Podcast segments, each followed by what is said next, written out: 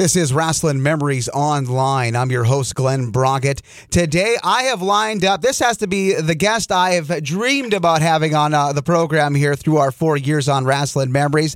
This is a guest I've wanted to have on for quite some time. And finally, the day has come. I checked the weather conditions in hell, and it hasn't frozen over. I've mentioned in previous Rasslin Memories about this guy. I mentioned that I grew up in, on previous Rasslin Memories. I grew up about 20 miles from the Canadian border. And uh, it was because of being so close and having such proximity to uh, the province of Manitoba, I was able to watch a lot of uh, Winnipeg television. And one of the constants growing up in the 1980s and into the early 90s was that there was always some professional wrestling, whether it was a Saturday or Sunday afternoon. Uh, some of the big companies and to some of the uh, the local homegrown crop as well. And there was one man who was really the really the guy that kind of helped get things going in Winnipeg uh, and keep things going through those years, the 80s and the 90s. And his legacy lives on today with some of the indies out there. He's a legend in Winnipeg, and we are going to talk about all the stuff in his uh, illustrious career, both as a professional wrestler and behind the scenes as a promoter. He has worked with all the greats for better or for worse. It's uh, an honor and a pleasure to welcome a Winnipeg legend, a central Canada legend, a Manitoban, Mr. Tony Condello. Finally, welcome to Rasslin Memories. Welcome, Tony Condello. What an introduction that is, Glen. I'll tell you, uh, it couldn't be any better than that. And it's my pleasure to be on your show. Well, you know what, Tony? It is such a pleasure. I like I mentioned in our intro, what an honor it is to have you on the program.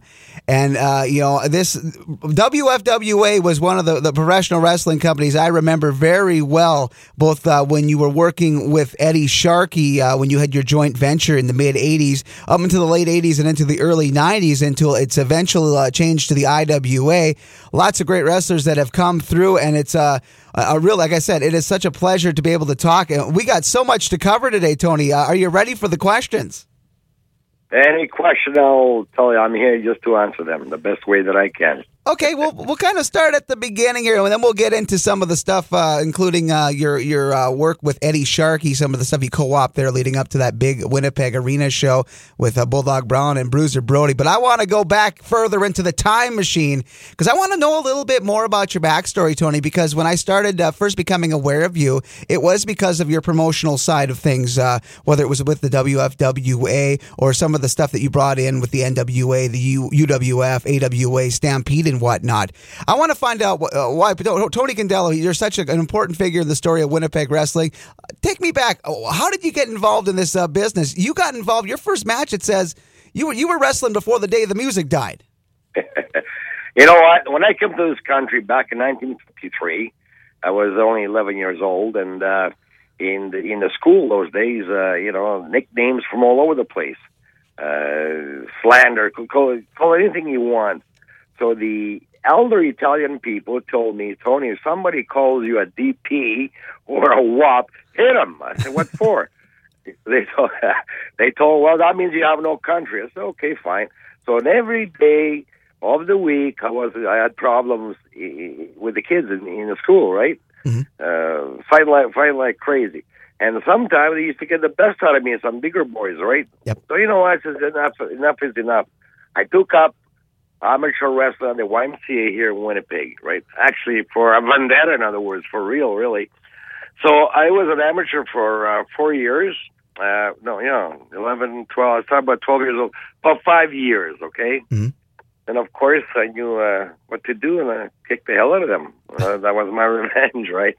But anyway, at uh, age 17, uh, what happened, the local wrestlers, they used to uh, come to Minneapolis for uh, television uh, taping for Verne Gagne, mm-hmm. the late Verne Gagne that is uh, today, I guess. And they asked me, Tony, would you like to come to Minneapolis for a ride? I said, sure. Anyway, when I got into Minneapolis, uh, Channel 11 TV, I believe, somewhere, I forgot the name of the street to where we were at taping, but anyway, Wally Karbo and uh, Verne uh, Gagne say, kid, you want to make uh, 75 bucks, right? Mm-hmm. I think it's a lot of money in those days, right? Oh, yeah. Well, it's not a lot of money, but it was good pay. I said, for what? To wrestle. Wrestle. I said, I'm not coming here to wrestle anybody. I just came here to watch. I didn't know anything about professional wrestling, you know, at all. I wasn't smart whatsoever. So the local boy says, "Come on, Condello, don't be a chicken." That's all he had to tell me. He called me bloody chicken, right? Mm-hmm. So okay, I'll do it, right? Not knowing the game at all. So I, they bought me a pair of trunks and a pair of boots, and uh, they slapped me in the uh, in the middle of the ring, thinking that I might wrestle somebody my size. when I seen this guy, six foot four, Lars Anderson, Larry Heiniemi, that was my opponent, believe it or not. Oh wow! Wow! That's Talk about out of the fire, oh. out of the frying pan into the fire. Heiniemi, that that, that that's Oh. no midget by any stretch. That's a big man. Yeah, that's a big man, six three or something like that. Yeah. I say, my God, how am I going? How am I going to beat this guy? That goes in my mind as an amateur wrestler, right? Mhm. So this guy, you know, he's such a pro that he knew exactly, you know, that I didn't know anything about, you know, you know, freestyle wrestling, right? So he let me play with him a little bit, right? So what I did was, I had in mind to beat this guy, right? So how am I going to put him down? So I got to go for his legs. That's the way I was thinking, and I did.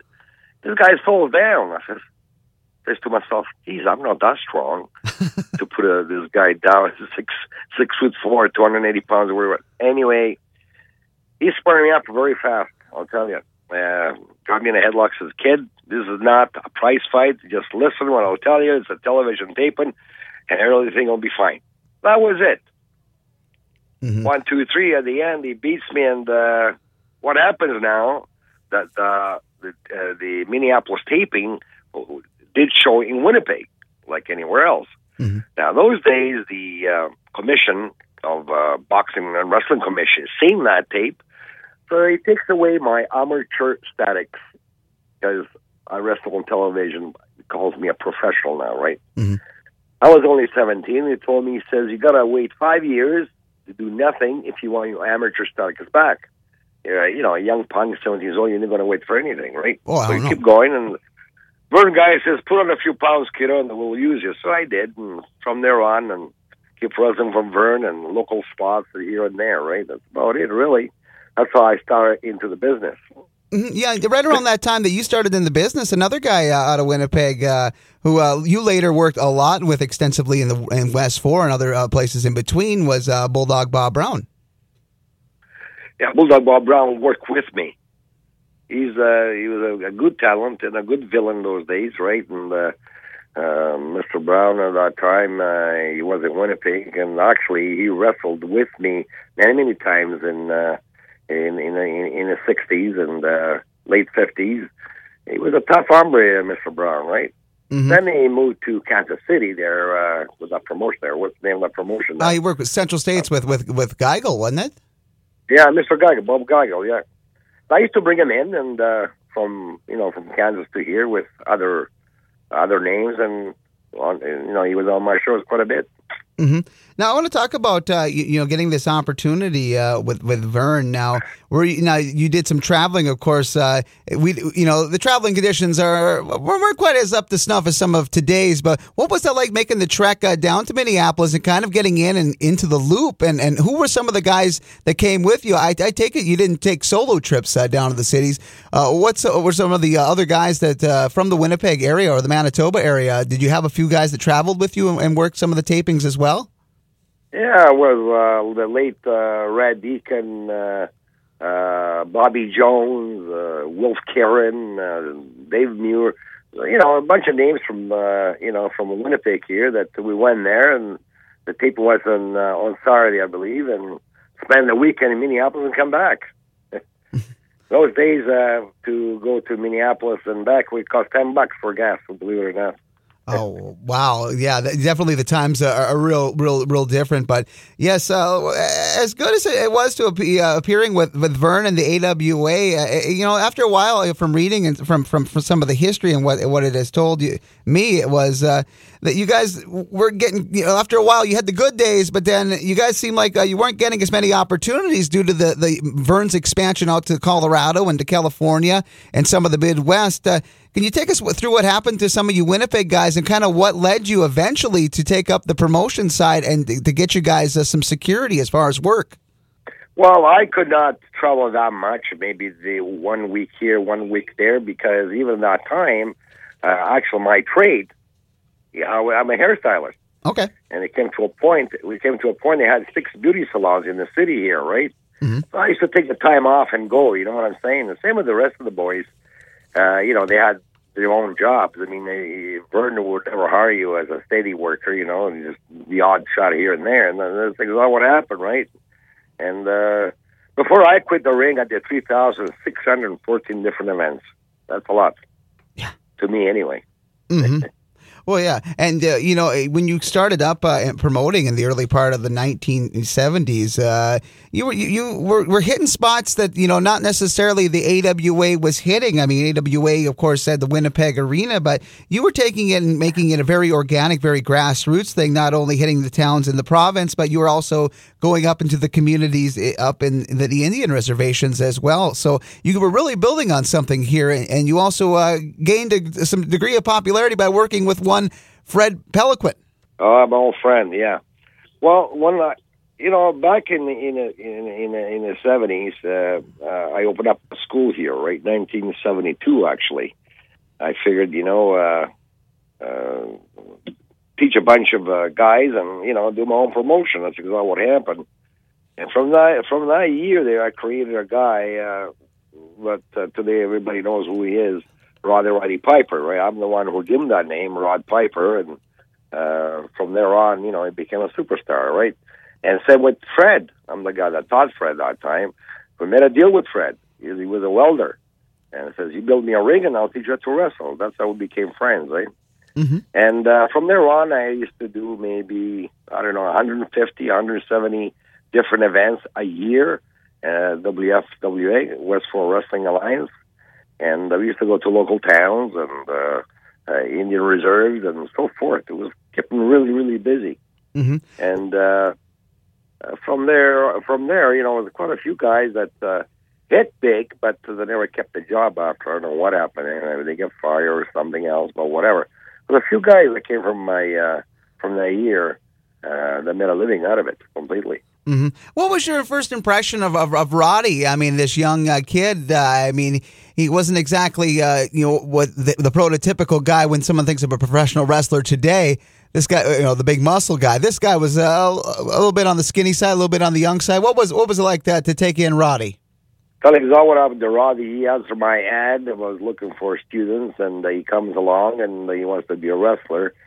Uh, those days, uh, the fees was forty dollars per month for the club fees. This kid here, he gives me ten dollars down payment. I never see another dime. You know, it was broke completely, right? Mhm. But anyway, uh, I still taught him, and and um, uh, I think it was one year, practically five times uh, a week teaching this kid he comes a time now uh, from 72 to 73 june 5th 1973 was going to be his first match okay so i never had a, a name for the guy uh, a ring name and uh, uh, i was thinking about what to name the kid right so anyway uh, he, one night he says hey tony i'm going to be late for workouts i said well, well why, why be late I said, leave those young girls alone and come and work out. He said, no, no, said, I'm taking music lessons. I said, sure you are, you know. Mhm.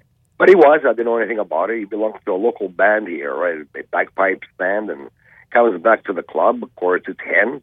And I says to him smartly, I said, did you finish your music lessons?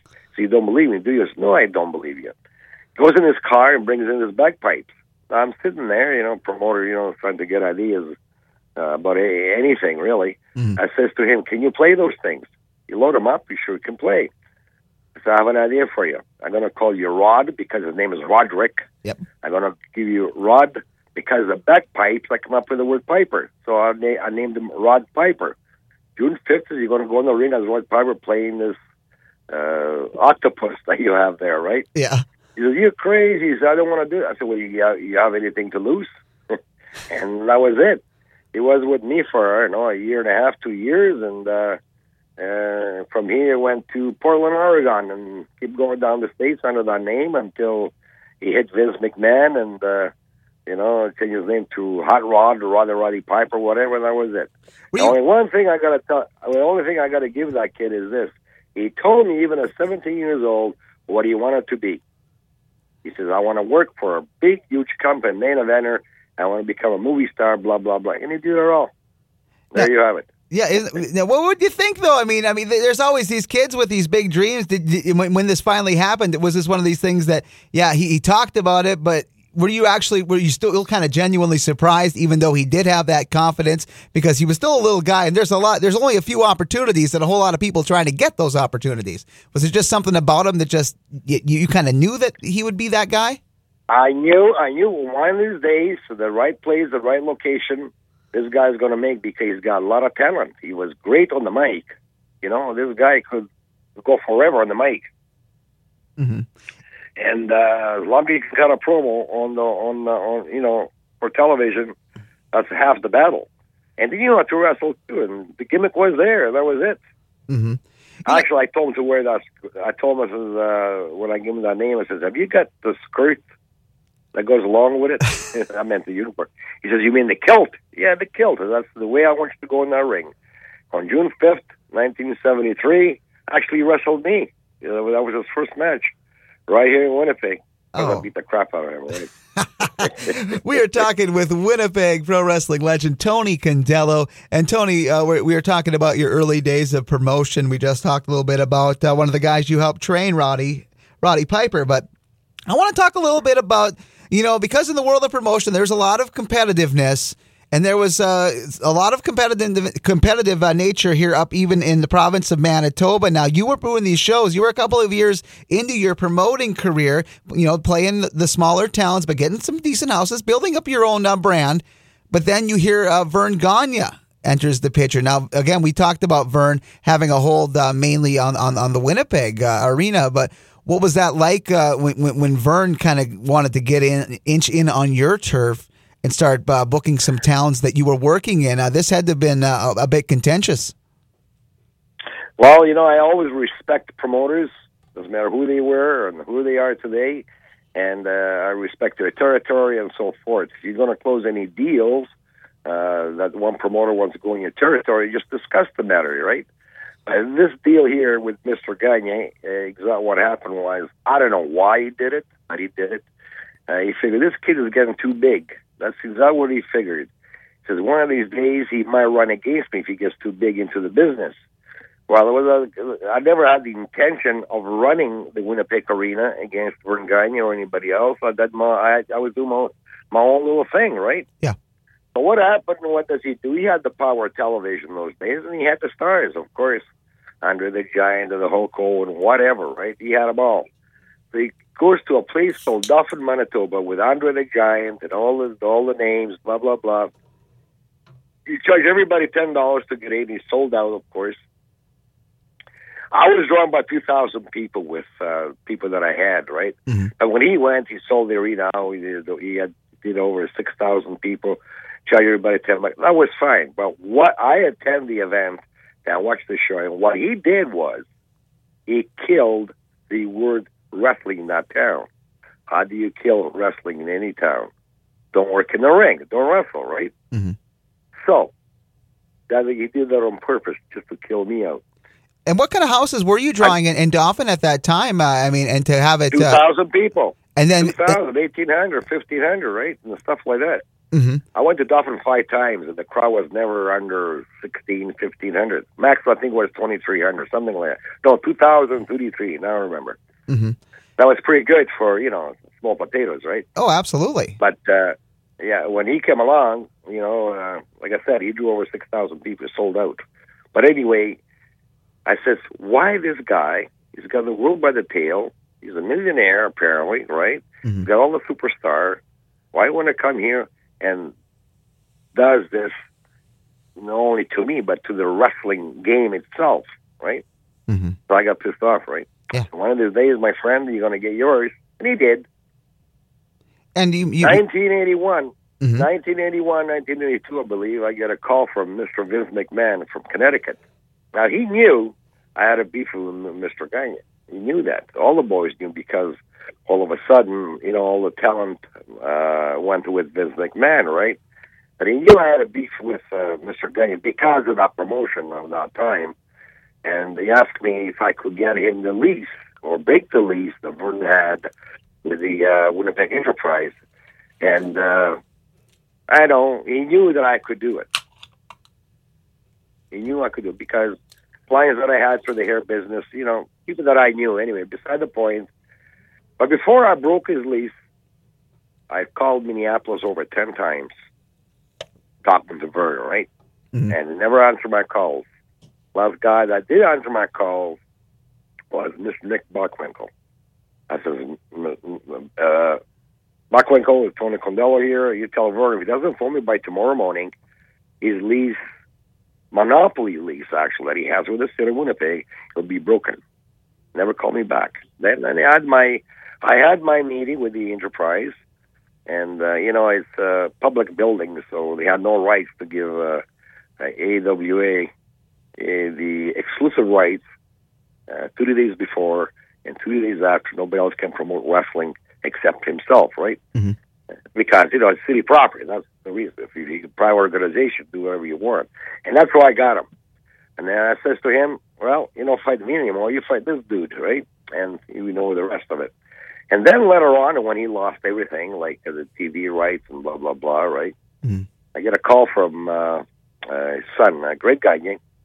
Uh, he wants to hook up with me now uh, to run the AW tapes here in Winnipeg. Well, I said, okay, you know what? Uh, I'll do it. The only reason I'm going to do it, though, is I'll buy two shows from you guys, and I'll do my deal after I run your tapes, right? You know, promote the the events. No problem. Anyway, what happened? I bought two shows from him, and uh, the truth remains that I bought two shows for fifteen thousand dollars, which wasn't a lot of money then for two shows. So I did the Brandon, Manitoba, gave me his money, seventy five hundred, and now we're on the Winnipeg Arena. I had the Wahoo McDaniel and Manny Manny Fernandez, I believe. Yeah, Manny Fernandez Yep. cage match. Special guest referee Verne Gagne. The gentleman, I said, I'm not going to tell you how to wrestle. You're pro enough to know what to do and so forth. But at least I want 12, 15 minutes out of this match, cage match. So what happened now? I get two and a half minutes, three minutes maximum. Verne Gagne gives a shot to Manny Fernandez. Anyway, disqualifies him. He puts himself over. The match is over. Right. People, what happened? They start booing, right? Well, back in the dressing room, back in the dressing room, I says, uh, gentlemen, uh, Wahoo, thank you very much. Manny, thank you very much. Mr. Gagne, I'd like to have a word with you. Because the deal was at least 10 minutes, 12, 15. You give me two and a half, three minutes. Hey, you broke your contract, man. I'm not going to pay you. I owe you 7500 I'm not going to pay you. And, you know, you know, respect. Do whatever you want to do.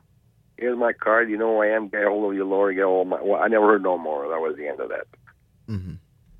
So that was That it. was the end of Mr. Gagne. Mhm. and uh, I respect the poor guy. The poor guy is, is dead now, so uh, you know, I have to respect on that end, and especially his son and whatever, right? You know what I'm saying? The Mhm. family, but oh yeah, that's exactly what happened then. Yeah. It was a it was a goes around comes around situation because after what he did with going into those talents and, and kind of effectively killing it for you over the next couple of years, it took it took a while for you to, to kind of get things going. You you still were in you had a presence in pro wrestling, but you got back on the television, uh, got on the TV, and I remember this very well uh, watching it on CKY uh, CTV television out of Can uh, Winnipeg. It was I remember you guys you, you hooking up uh, Tony Condello with Eddie Sharkey, uh, another Minnesota promoter. Now, what made you want to get into bed with uh, another Minnesota promoter after kind of dealing with with Verne Gagne? And and, and let's talk about what led to uh, you forming up, hooking up with Eddie Sharkey from the Pro Wrestling America Eddie- promotion to to form WFWA.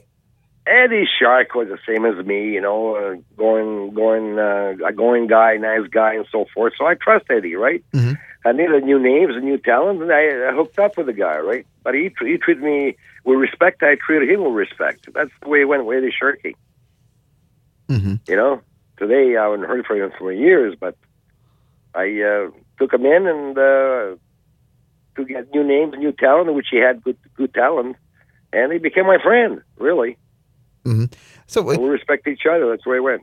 Hmm And, and and the talent exchange uh, you got from from Minneapolis uh, really kind of meshed in with some of the the local uh, Winnipeg and Manitoba pro- provincial talent that you had up in Winnipeg.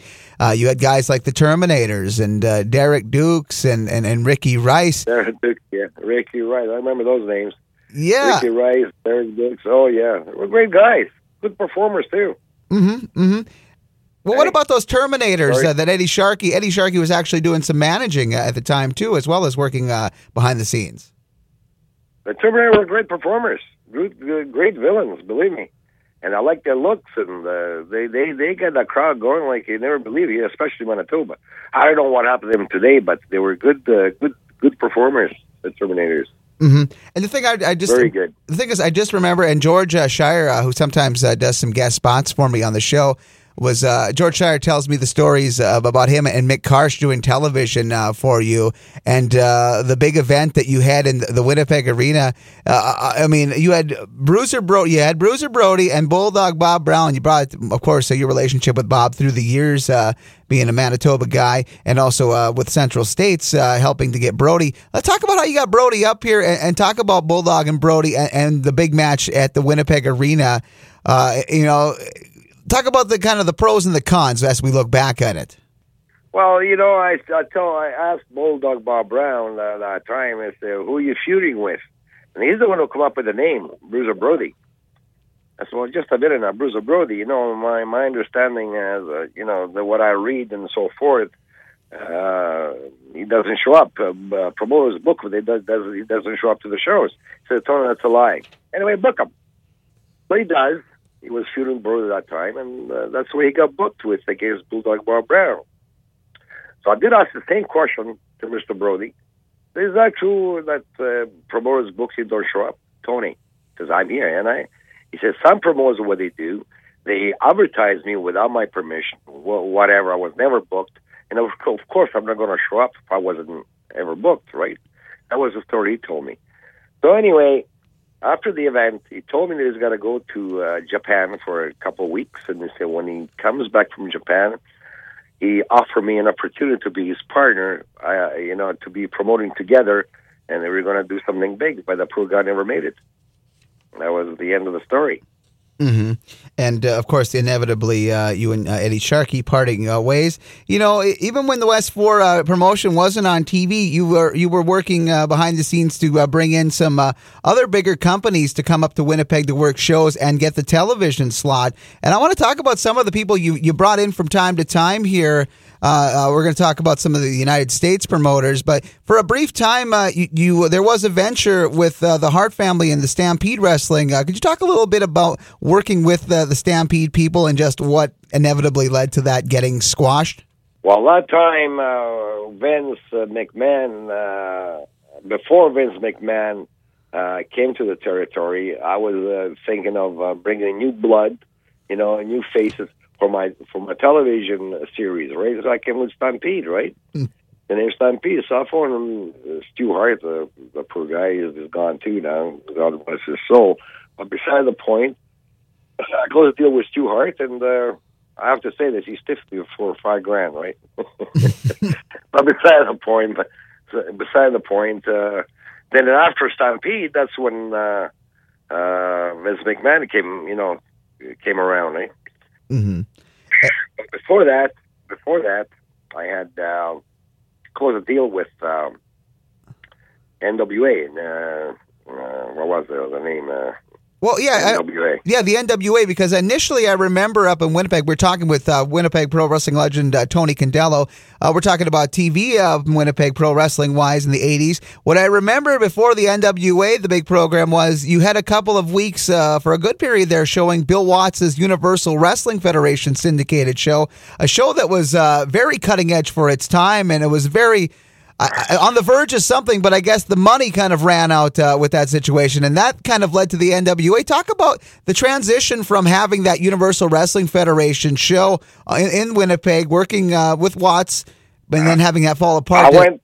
I went to see Mr. Watts. Uh, where was the name of that state? I forgot now. Oklahoma, Georgia? No. Where? Oklahoma. Uh, maybe that's Oklahoma. Yeah. I met with uh, the cowboy Bill Watson. I loved his tape. He, he uh, was editing that tape incredible, and uh, we closed a deal, right? And, uh, to run these tapes in Winnipeg. Then I was going to bring him in as a promoter, right? And then uh, something happened there. He broke up with his wife, whatever. Everything went upside down, and uh, of course I started running these tapes, and uh, that was it. Uh, great tape, and then I was introduced to the National Wrestling Alliance. That's who he was, the NWA National Wrestling, uh, Jim Crockett Promotion.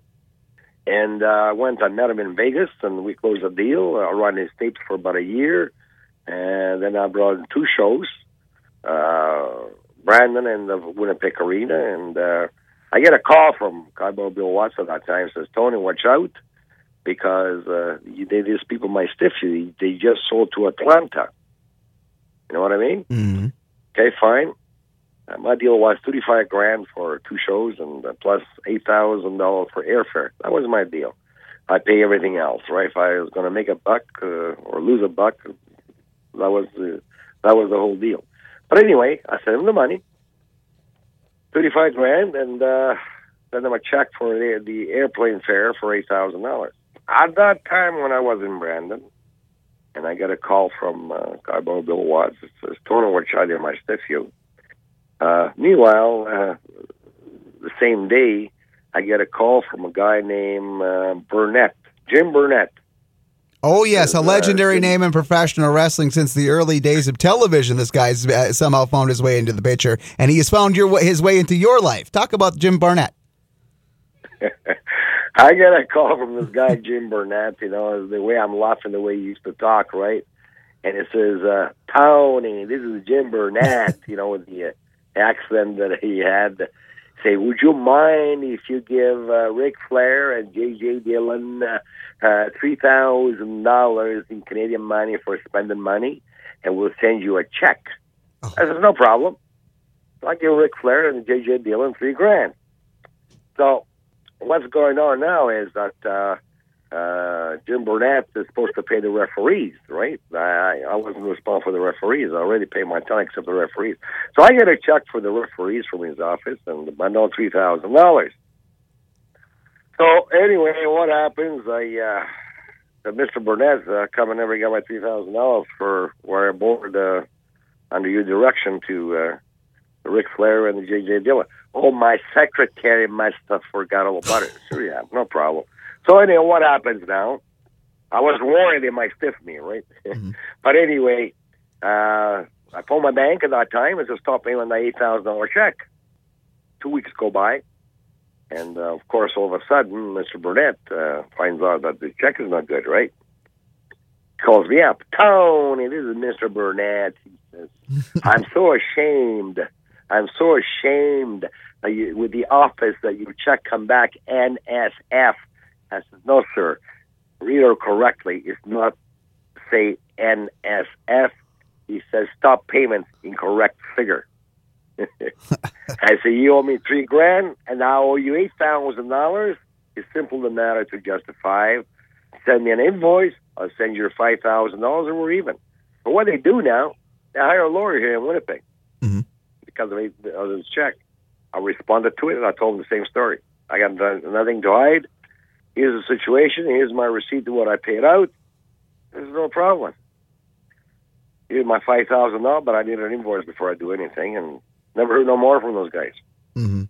So they took me for a three. I took them for five. There you go. The up and down world of dealing with professional wrestling promoters behind the scenes. Uh, talking with Tony Condello. Now, Tony, we talked about you dealing with uh, some of the major companies here. Uh, uh, you went back in and revived the West Four Wrestling Alliance uh, in the latter part of the 1980s. And uh, you really ended up by creating, recreating this, relaunching this West Four uh, company of yours. You created some great opportunities for what was then a very green and but very bright batch of young wrestlers willing to learn, combined with some really solid Canadian veterans. Whereas you had the Chi Chi Cruises of the world, and through the years you had Chris Jericho's, the Lance Storms, the Easy Riders, the Naturals, mixed up with veterans like uh, Jim Brunzell, Sheik Adnan Al-Kaissie, Bulldog, Kerry Brown. This was uh, quite the deal, but the opportunities you brought uh, in, uh, as well as the television, you definitely were uh, a guy who helped uh, a lot of uh, got kids on their way to some on the way to superstardom. You know, those kids, they had a lot of talent, and I knew one of these days they're going to hit big with, you know, somebody in this world. And, of course, talking about Edge or Christian and Rhino, all of Chris Jericho, of course, you know, exactly what happened there. That, uh, from me, they were with me about three, four years or whatever the time was, and today they're superstars. hmm And one of the ultimate testers. one of the ultimate testers you put them on, Tony. I got we got to talk about this. Was uh, come winter time when it was uh, time to head up uh, further north, up into the real belly of the beast. Those legendary death trips. I mean, uh, there's a lot of guys some that still talk about those uh, death trips today. I think one guy who probably won't would be Scott Norton, right? You know, I was the first promoter that brought live uh, live entertainment uh, as far as wrestling into those communities. Uh, it was a Grand Chief here in Manitoba, and Phil Fontaine says, "Tony, uh, I introduced to these communities, but uh, the only reason I want you to do is uh, go there, do your wrestling, blah blah blah." He says, "But talk to the kids to stay away from drugs, alcohol, and all that stuff." Well, uh, to me, it was a new territory, but I didn't know what it was all about until I tried it. My God, you got to go to the winter roads frozen lakes, frozen and whatever. And uh, to travel that, that time, let's say 150 clicks, takes about 15 hours because oh. you only could go. Oh yeah, it was, it was incredible. But today it's not too bad like it used to be. And uh, but anyway, uh, I did all that and uh, fantastic audience, you know, really. Uh, so anyway, I get a call from Ken Patera. Don't forget this. Says Tony, we have a I have a guy named Scott Norton. He's, really big, you know, but he needs a little bit of a uh, adjustment. He says to me, he's got to go to Japan, and uh, you know, and says no, no favor to him. He says just put him right through, make him work, whatever. Right? Mm-hmm. It's okay. So what's the deal here? How much you got to pay this guy? He says, I ah, give him four hundred fifty bucks a week. Okay, no problem. So yeah, a gentleman here, Scott Norton, comes to Winnipeg, blah blah blah. He was broke before he started because he went he was going to bars. He had to spend a couple of days in Winnipeg. He was buying everybody drinks. So, you know, I uh, what I did was uh, loan him some money on a van. Before you know, before he had his first match, he's broke. He blew his payroll already. But beside the point, that was his business, right? Mm-hmm. So now I know that these guys have never been in the winter roads, and you know, you got to cross frozen lakes and. So sometime I used to play a ribbon as guys, right? The greenhorns, that is. That's what I used to call them. So we're in the middle just imagine, in the middle of a big lake and a lonely road right in the middle of ice, right? Yeah. Sometimes what happens, there's a big crack in, uh, in the in the in the lake. It's for real. It's a shoot, and water comes out of it. But I know how dangerous it is, and I know uh, if it's uh, uh, safe to cross and so forth. But anyway, I did, this morning, uh, then I come out of the van and I looked over the situation.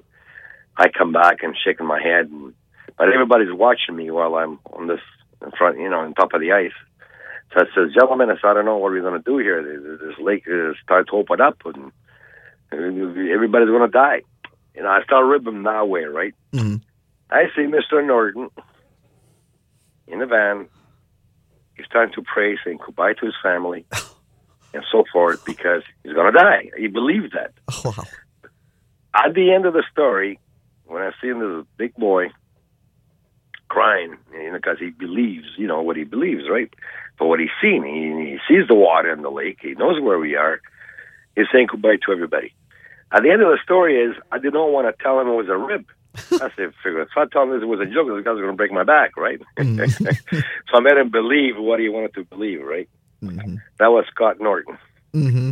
Uh, now, did you ever get any of, uh, of the the old vets to go up and do do the trips? I mean, uh, you've done some work. Oh, with, here's one. Here's one. Okay, lay here's on one. The Baron von Raschke. yes, I want to hear this. Baron von Raschke. We're in the road, and the vehicle breaks down. I mean, we're talking about 40, 50 below. Okay, in middle of nowhere, nowhere to get help. Everybody's in a panic. Oh, the alternator went on the van, and that's what it was, the alternator. Now, you got no heat, you have nothing, right? Mm-hmm. So the van is ice already. It was me, the Baron, that's who he was, me, the Baron, and the, the, the French mad dog, Fred Peliquin, right? Mm-hmm. We got out of the van. We had extra gas anyway. Here's the Baron, I'll tell you what a trooper this man was. With an axe, with a saw, whatever we had, you know, uh, in the vans, cutting wood, make a fire. We go inside the bush, cut the fire, make a big bonfire, you know, pour gasoline over it so we, you know, we'll start and so forth. Until when those big semi trucks came by and they they help us out. Now this guy was a trooper and a half. uh, Baron. Did he? Uh, was that just he? Was that just the one tour he went on with you uh, up up, up there? Yeah, one tour. Yeah, for the, I think it was two weeks tour. Yeah. hmm Did any of the other But guys? of course, Oh, go ahead. Of course, you know, he came to my tapings here, you know, locally in Winnipeg, wherever I had, uh, you know, some shows. Eh? Yeah, yeah, you did a But lot up of. north, oh, go ahead. up north, he was there for two weeks.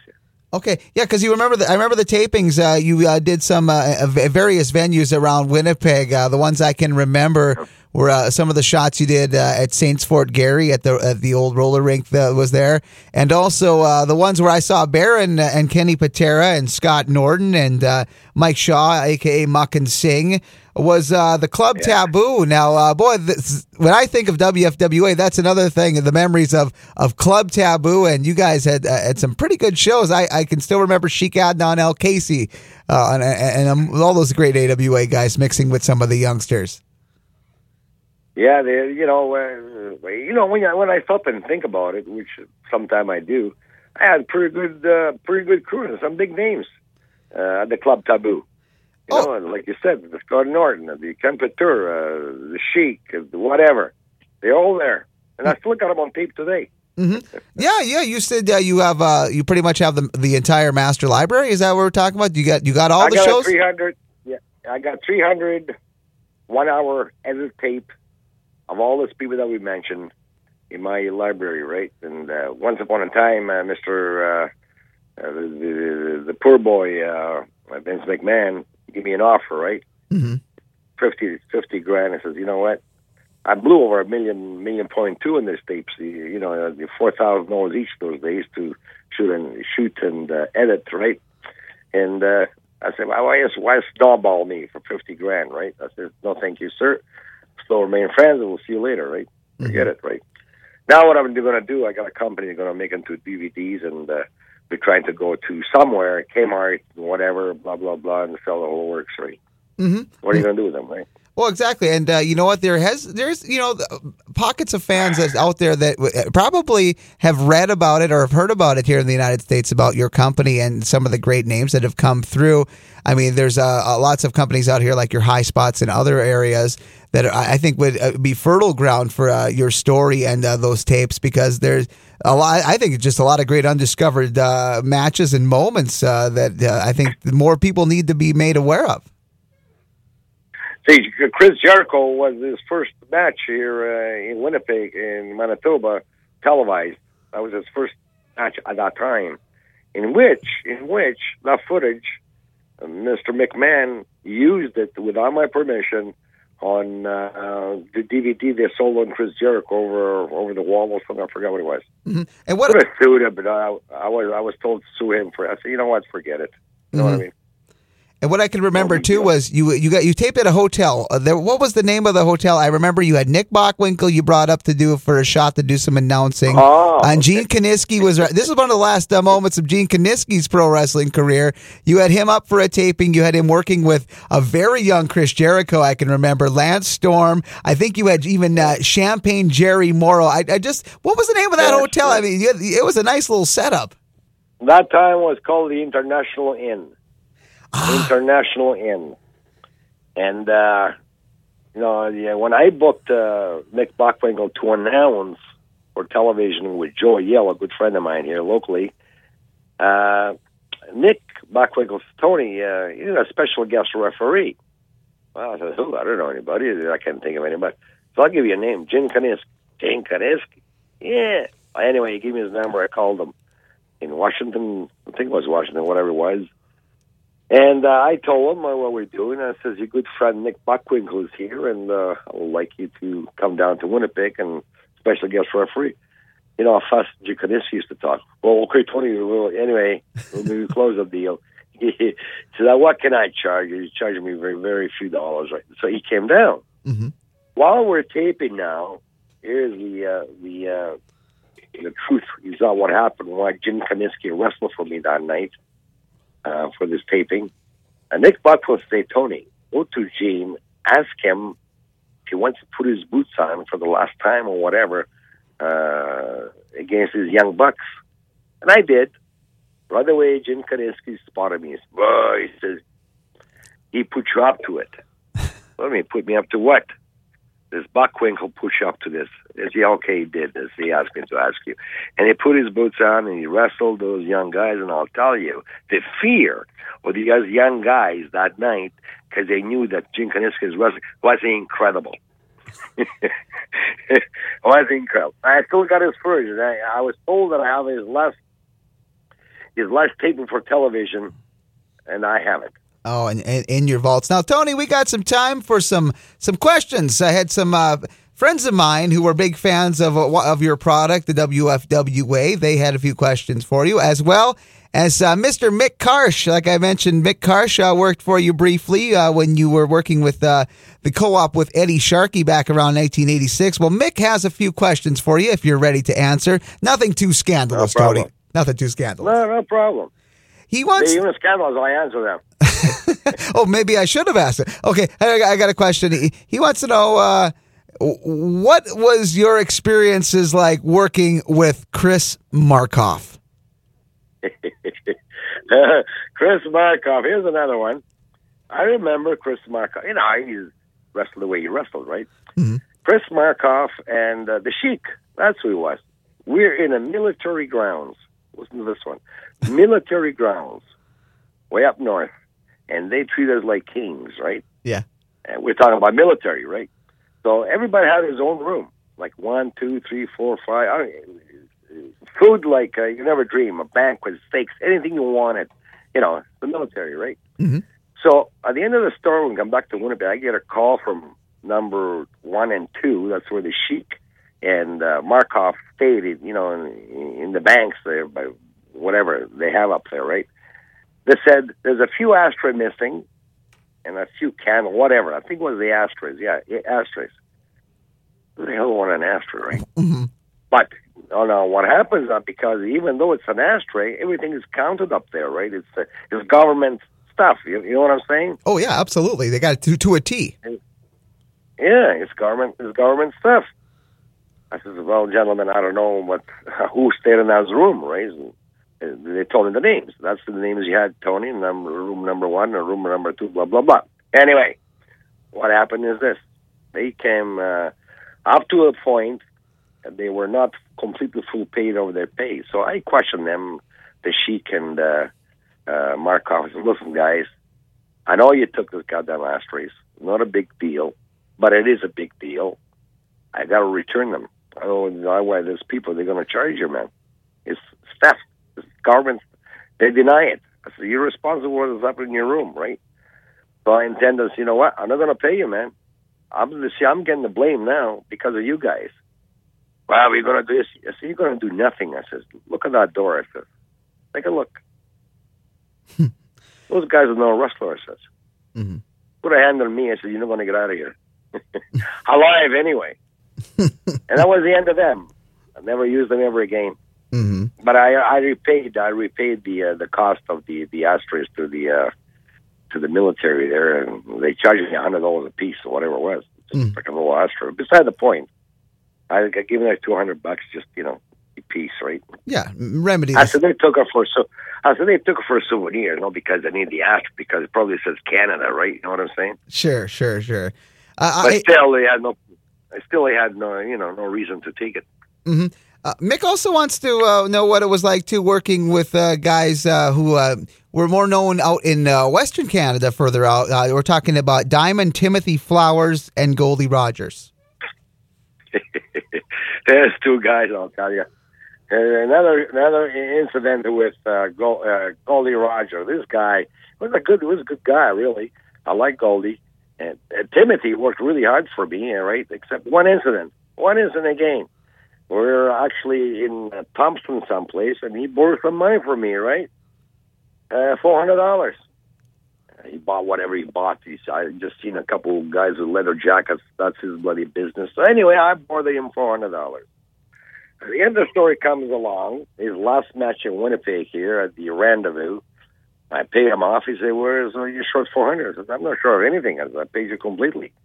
I says, uh, and he started arguing with me, right? Until he realized at the end that he borrowed four hundred dollars. I said, "You know what?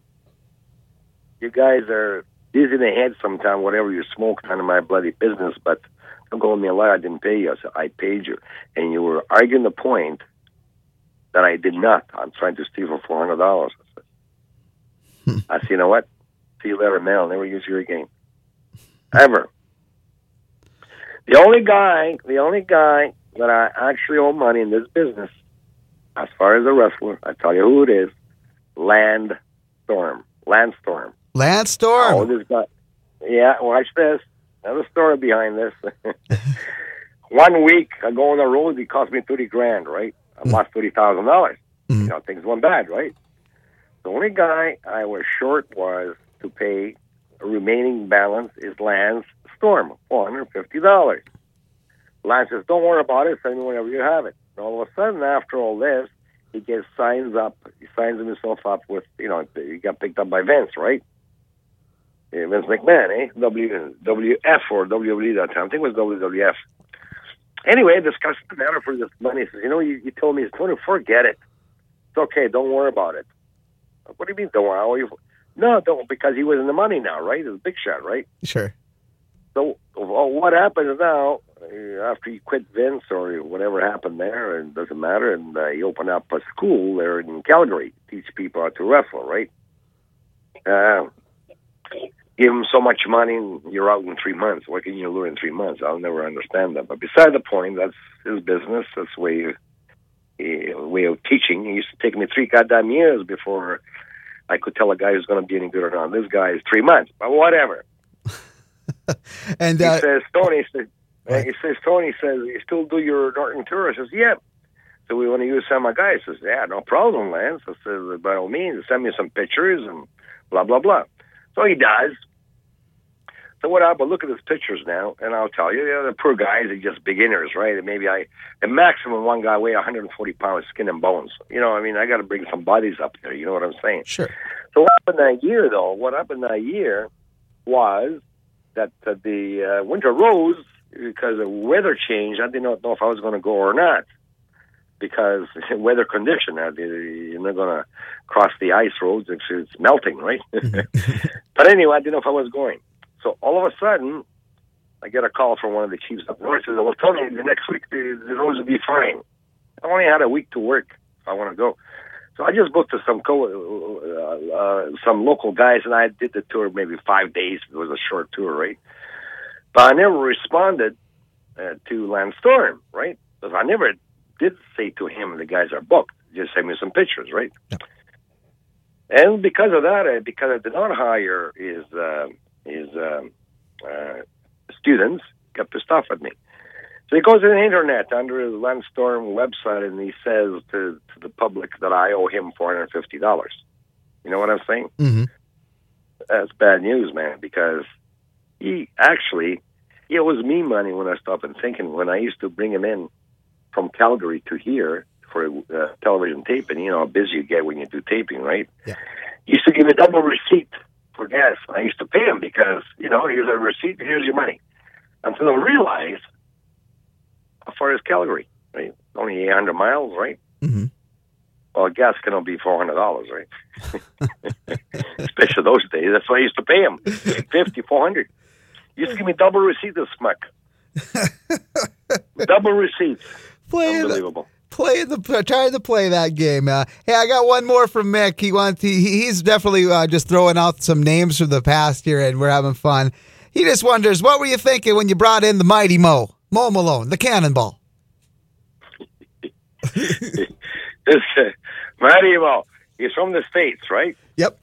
That's where he's from, and uh, I sponsored him actually to come to this country that time as uh, an employee of Westmore Matchmakers or whatever it was, right? Mhm. Without a job, he could, you know, he couldn't stay here. Then he gets married. Anyway, everything is fine. He's in Canada, right?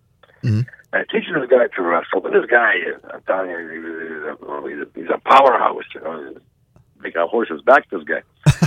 so I'm telling you, this guy was incredible. so I taught him the game, but remember one evening that uh, uh, at a, a show in a bar, you know, Winnipeg here. He's wrestling Red Bastien or something, Red Bastien, whatever it was. Now, what happens now? Mighty Mo loses it. he picks up this guy from the middle of the ring. He lifts him right up like a bench press, right up, military press, and peels this guy right on top of the bloody table, glass, beer all over the place. Oh my God. What? the hell? He, he lost it completely. I go to, hey, Mo, wake up here. What the hell are you doing, man? All of a sudden, I realize what he did. And uh, he apologized and all that, but I thought you killed the poor kid, right? But beside the point, that's what he was, right? He's a powerhouse. You think guy was a powerhouse. hmm Then I never heard no more. I don't know what happened, and uh, he moved out of Winnipeg, and I don't know up to date where he is. I no idea. hmm I have a, he was a very powerful man. yeah, yeah, very the powerlifting. Uh, I remember the the very much that was the, the the promotion behind the mighty Mo. Hey, I got another one here. Uh, we're going to talk about a Oh, guy. uh, uh, just a minute. I keep going. Sorry. I uh, remember uh, one day I, I uh, said to the to the boys, "Says you know what? Actually, we're very close to selling out, but not sold out. So I'm going to bring a guy next time, and they're going to sell out." Says who? They figure Hulk Hogan or something. I said, nope, myself. I'm going to make a comeback, right? so on the tapes here, I got Mighty Mo, and I got my Italian shoes on and probably a suit on, weightlifting, teaching me I'm working out now, right? And I did the uh, the uh, Sylvester Stallone uh, type of a deal where I run on top of a hill and Climbing mountains, and, you know, climbing mountains, as Don Yeah, Callis, the natural, would say. He's lifting weights. He's climbing mountains. He's running. He's at training. yeah, and that's when Mighty Mo was helping me on the you know on the on the video and all uh, weightlifting and so forth. And I made my comeback. You know what? We did sell out. Hey, you know what? I that's what I Uh, that's what I wanted to kind of uh, parlay into, uh, Tony, because uh, well, one of the guys that has a question well, about one of the boys you featured prominently who was involved in the feud that brought Tony Condello out of retirement. Uh, I want to talk about a guy who had such a presence, uh, just natural charisma. Just it seemed like he had a really good mind for the business, even after he uh, left you and worked for Vince and a few other companies. I'm going to talk about a homegrown talent, Don Callis, who worked for you as the Natural. Now, what was that like working for uh, work having him come in first as a young, kind of wet behind the ears wrestler to what he eventually developed both in ring and behind the scenes? I mean, this angle with you coming back, I mean, you sold it out. But let's talk about Don Callis. I mean, this was a guy that really developed pretty quickly in your company. And all I tell you the truth, what happened with Don Callis, the same situation with Roddy Piper. Give me ten stinking dollars, never see another dime after that. but uh, Don, uh, at that time before he went to before he went with Vince, he, he was seven years with me, and all of a sudden I booked him with uh, uh, the Frenchman from Montreal, Rick Martel, uh, main event, cage match, whatever. From that connection, anyway, he gets hired from Vince McMahon. And uh, I remember that time when I seen his contract from Vince, and he was shaking from day in the morning until at night, and I was with him all day long. So what the hell are you shaking about? WWF. Remember one thing, kid. The only difference is this: that those guys, Vince McMahon, or whatever you're going to deal with, they're not as friendly as I am. They're strictly goddamn business. And remember this: five little things do your thing, mind your own bloody business, be on time, right? And you know what? If those guys like you, they'll make you a millionaire. They don't like you, they'll blow you away. Mm-hmm. Anyway, he gets hired. And uh, I'm going to tell you exactly why he's not there any longer. Uh, Triple H goes to Vince and he says, uh, hey, that kid has got the same hair as I do. Same hairdo, right? Mhm. Cut it off with that troop that he had. Remember the troop? Oh yeah, the uh, uh, yeah, exactly. The Truth Commission. Yeah, H. Yeah. He was the So they wanted to give him a the jackal. So they wanted to give him a brush cut, right? You know. oh wow. Sure. So Don Don, doesn't want to get his hair Uh huh. doesn't want to get his hair cut, right? They went to uh, they went to the champion there. Uh, uh, his name uh, Bret Hart. Hey Bret, listen, this is a situation you can help me out. So Bret, you know, talked to Vince, but you know the way it is. Eh? Sure. They want to do what I tell you. See you later, right? So they they release him, but they paid it. They, they paid him uh, his full contract for the year, and that was the end of that. That's why he's not there any longer. But a lot of talent. He had a lot of talent. He can cut promos like crazy. Not a better wrestler at all, you know, a pretty good wrestler, but promos, yapping, like incredible. Oh, and I can remember uh, you guys getting together, even when you guys were feuding. You two uh, got to sit down and did a commercial for an Italian restaurant. That one comes uh, back when I think about uh, the memories of the WFWA. yeah, Italian restaurant. So the naturals there sitting on the table, not getting any service, right? Mm-hmm. Bad service and bad spaghetti, whatever. Then I come in and, and saying, "Listen, uh, you want some good food?" Blah blah blah, and I start plugging the restaurant. Yeah, that bloody stupid thing went over pretty big here in the city. believe it or not. Yeah, it, it, I, I, I watched it. I thought it was the greatest thing. Uh, Tony, what what's going on? We got a few more uh, moments here uh, before we go our our separate way. We definitely scratched the surface on something we may have to revisit sometime down the line. But I just want to know what's going on with you. Are you still uh, staying active to some degree in the pro wrestling thing? Are you doing some promotion? What's going on with Tony these days? Are you enjoying the fruits of life?